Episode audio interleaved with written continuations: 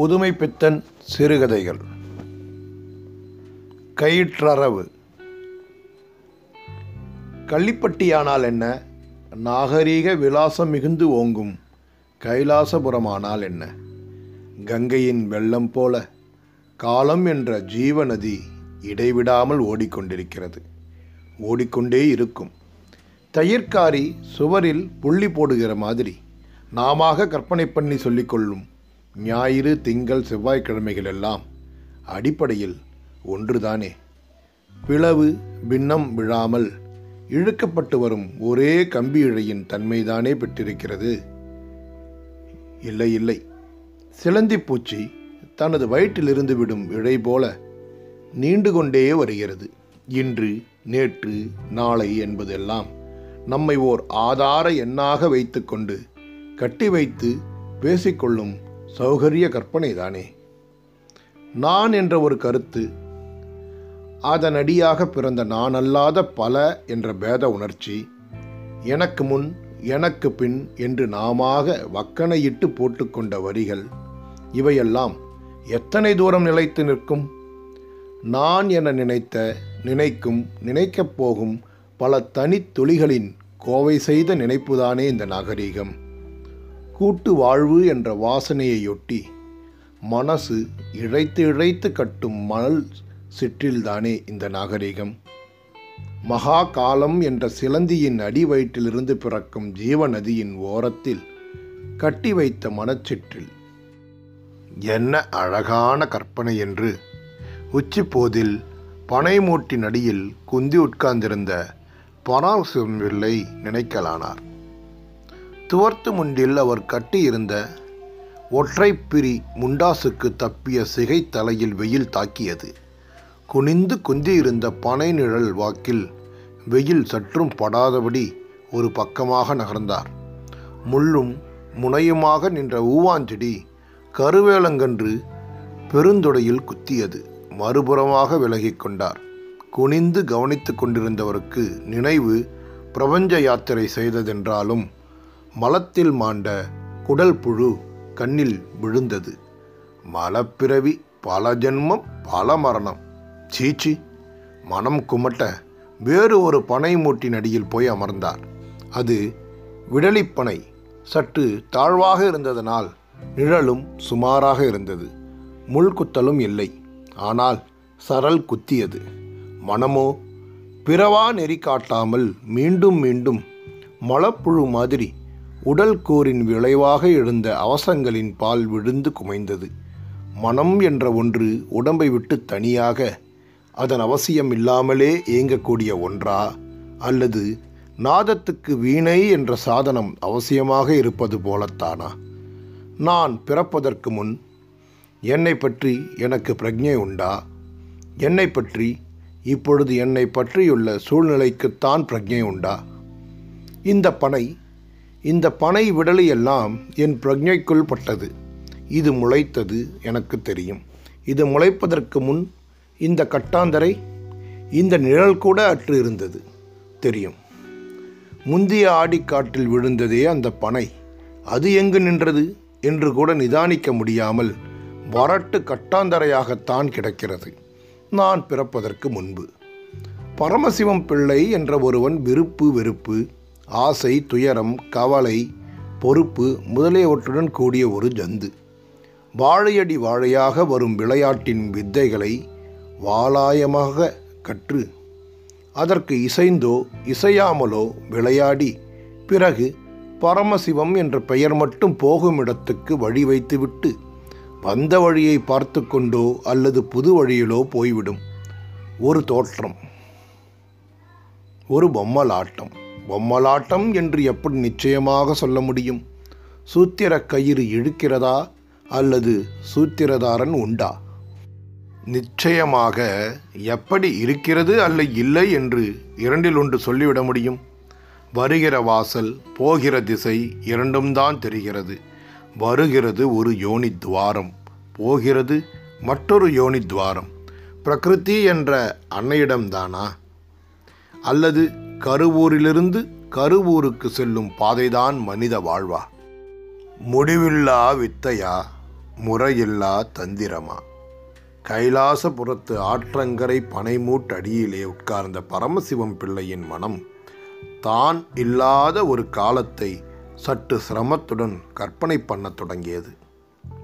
சுமார் அரை நூற்றாண்டுக்கு முன் கைலாசபுரத்திலும் சூரியோதயம் சூரியாஸ்தமனம் தெரிந்து கொண்டுதான் இருந்தது. அப்பொழுது ஆற்றங்கரைக்கு வரும் பாதையில் அத்தனை காரை கட்டிடங்கள் கிடையாது, புழுதி கிடையாது, சுகமான மருத மர நிழல் உண்டு. மாடு படுத்திருக்கும் மனித நாகரிகமே அந்த பிராந்தியத்தில் அப்பொழுது உட்கார்ந்து அசை போட்டு கொண்டிருந்த மாதிரி தான் தென்பட்டது. ஆனால் இயக்கம் இருந்து கொண்டுதான் இருந்தது.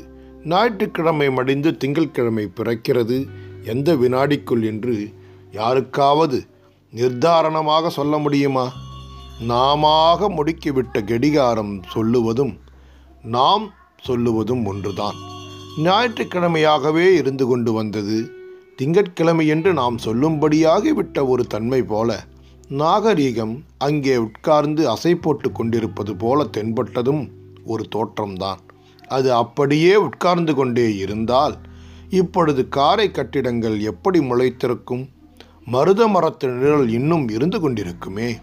அப்பொழுது காற்றடித்தது, மழை பெய்தது, நதியில் வெள்ளம் வந்தது, பனை மரங்கள் சாய்ந்தன, விறகாயின, விட்டமாயின, விடலிகள் முளைத்தன. சூரியாஸ்தமனம், சூரியோதயம். ஆற்றங்கரை படிக்கல்லில் அழகிய நம்பியா பிள்ளை வேட்டி துவைப்பார், உட்கார்ந்திருந்து அழுக்கு தேய்ப்பார், ஆற்றில் மூழ்கி குளிப்பார், நின்று திருநீறு அணிவார், அனுஷ்டானாதிகள் செய்வார். படிமீது மருத நிழல்கள் கவிந்திருக்கும். ஆனால் இப்போது படிக்கல் சரிந்துவிட்டது, பாதை உண்டு. மணலிலும் தெற்றுக்குத்தாக நிற்கும் படிகளை மறைத்தும் தண்ணீர் ஓடும்.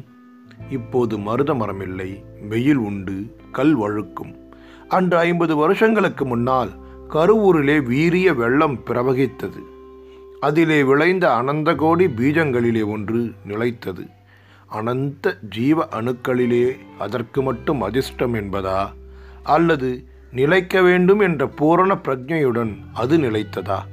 எப்படியானாலும் இந்த அணு இல்லாவிட்டால் இன்னொன்று நிலைத்தது, ஒன்றியது, உருவம் பெற்றது, உணர்வு பெற்றது. மீனாயிற்று, தவளையாயிற்று, வால் இழந்தது, குரங்காயிற்று, சமாதி நிலையிலே உரங்கலாயிற்று, சிசுவாகி கை கட்டை விரல்களை உள்ளங்கையில் மடக்கி விரல்களை கொண்டு மூடி குண்டுக்கட்டாக காத்திருந்தது. கைலாசபுரத்திலே மரங்கள் மொக்கு விட்டன, பூ மலர்ந்தது, தேன் வண்டுகள் வரத்து போக்கு வைத்து கொண்டன, மரமும் சூலுற்றது, பிஞ்சுற்றது. கருவூருக்கு வடக்கே உதரபுரியிலே இருந்து ஹூங்காரம் போன்ற அலறல் பிறந்தது, வேதனையிலே குரல் பிறந்தது. கை கட்டை விரல்களை உள்மடக்கி பிடித்து கொண்டு தலைக்குப்புற வந்து விழுந்தது ஒரு பிண்டம், ஒரு ஜன்மம். பிரக்ஞை வந்தது, காட்டு மலம் போயிற்று, ஜன்மம் வீறிட்டது, கைகளையும் கால்களையும் சுண்டி உதறிக்கொண்டு அழுதது. கருவூர் கயிற்றை கத்தரித்து விட்டார்கள், தனி ஜன்மமாயிற்று, தனித்தன்மை பெற்றது, முளை சுவைத்தது, உறங்கியது, அழுதது, முளை சுவைத்தது. கைலாசபுரத்திலே மரங்கள் காய்த்தன, கொத்து கொத்தாக பச்சை பச்சையாக காய்த்து தொங்கின. மரத்தையே தரையில் இழுத்து கிடத்திவிடும் போலிருந்தது அந்த வருஷத்து காய்ப்பு.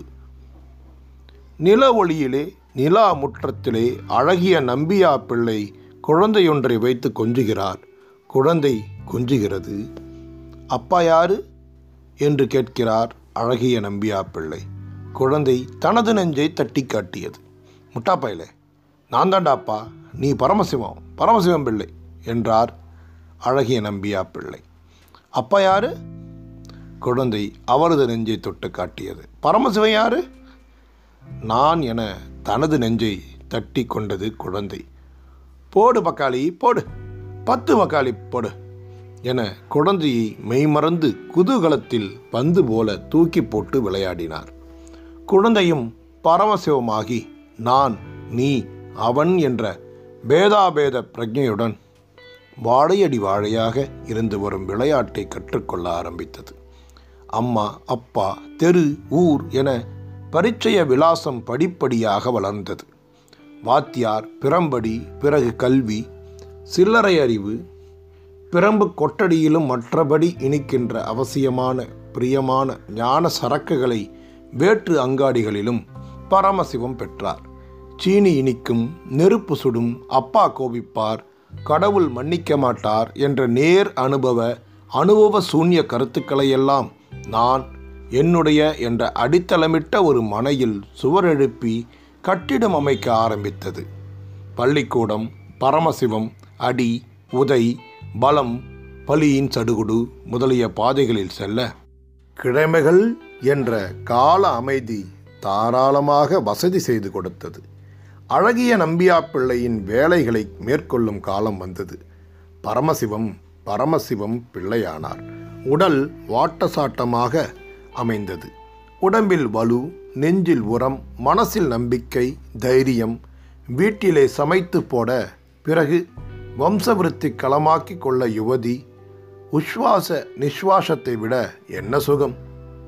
போகம் உடலில் உள்ள வலு வீரியமாக பெருக்கெடுத்தது, ஜீவ தாதுக்களை அள்ளி விசிறியது. இப்பொழுது கிழமைக்கும் வாரத்துக்கும் மாதத்துக்கும் ஓடும் வேகம்தான் என்ன!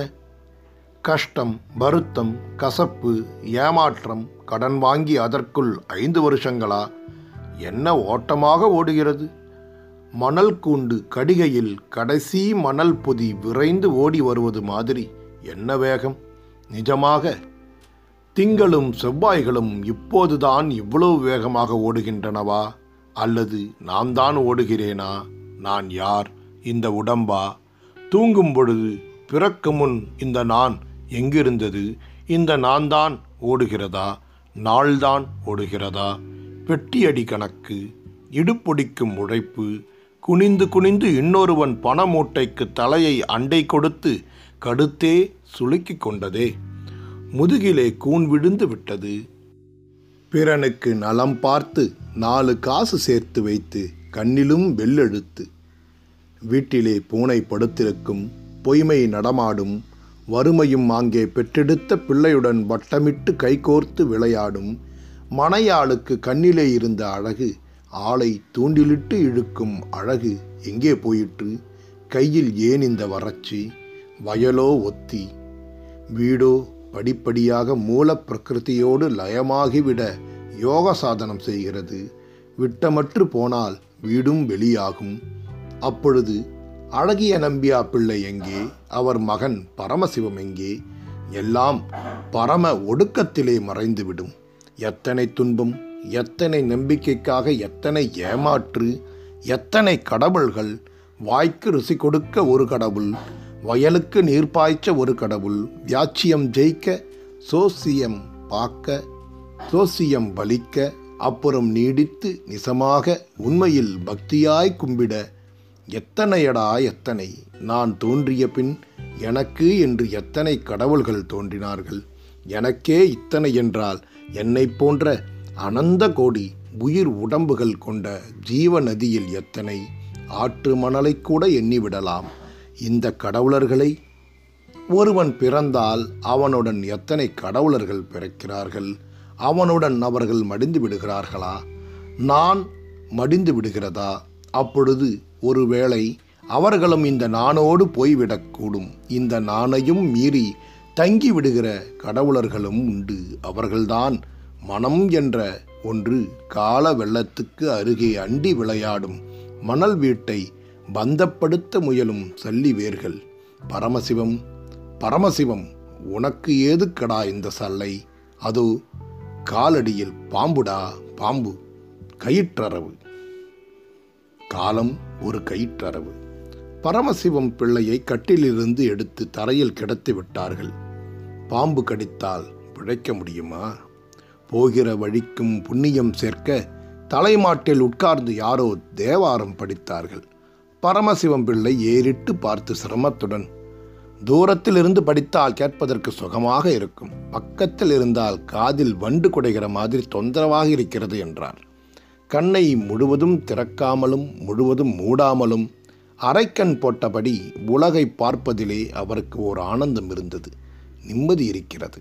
தூரத்திலே தேவாரம் தண்ணீரடியில் முங்கி உட்கார்ந்திருக்கும் போது கேட்கும் தூரத்து ரீங்காரம் மாதிரி சுகமாக இருக்கிறது. அதோ தெரிகிறது என் புஸ்தகம், என்னுடைய கால் கட்டை விரல்தான்.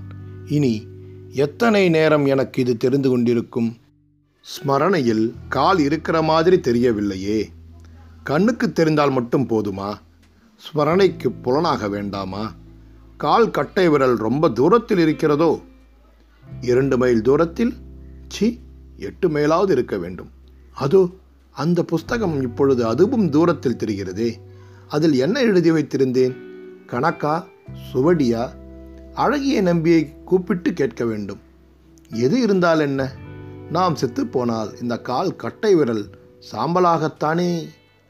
அது எவ்வளவு நேரம் எனக்கு தெரிய போகிறதோ? கொஞ்சம் நிம்மதியாக பார்த்து கொண்டே இருப்போமா? அதுவும் சுகமாகத்தான் இருக்கிறது. உறக்கம் வருகிறதே, அசதியாக வருகிறதே. நிம்மதியாக கண்ணை மூடினால் அப்பா என்ன சுகம்! மூச்சு நின்றது. கை கட்டை விரல்கள் உள்வாங்கின. காட்டு மலம் வந்தது. நான் கழன்றது. ஸ்மரணை சுழன்றது.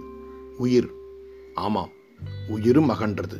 அன்று கருவூரிலே உருவற்று நிலைத்த பிண்டம் இன்று உருவுடன் வதங்கி கிடந்தது. சுடி சாம்பல் காற்றோடு போச்சு. பெயர் பெயரோடு போச்சு. மனித மனம் இம்மாதிரி அனந்த கோடி கூடுகளை கட்டி கட்டி விளையாடியது. கைலாசபுரத்து மருத மரம் நிழல் கொடுத்தது. மரம் பூத்து காய்த்தது, பழுத்தது. ஆற்றில் தண்ணீர், தண்ணீர் மணலிலும் படியிலும் தவழ்ந்து ஓடியது.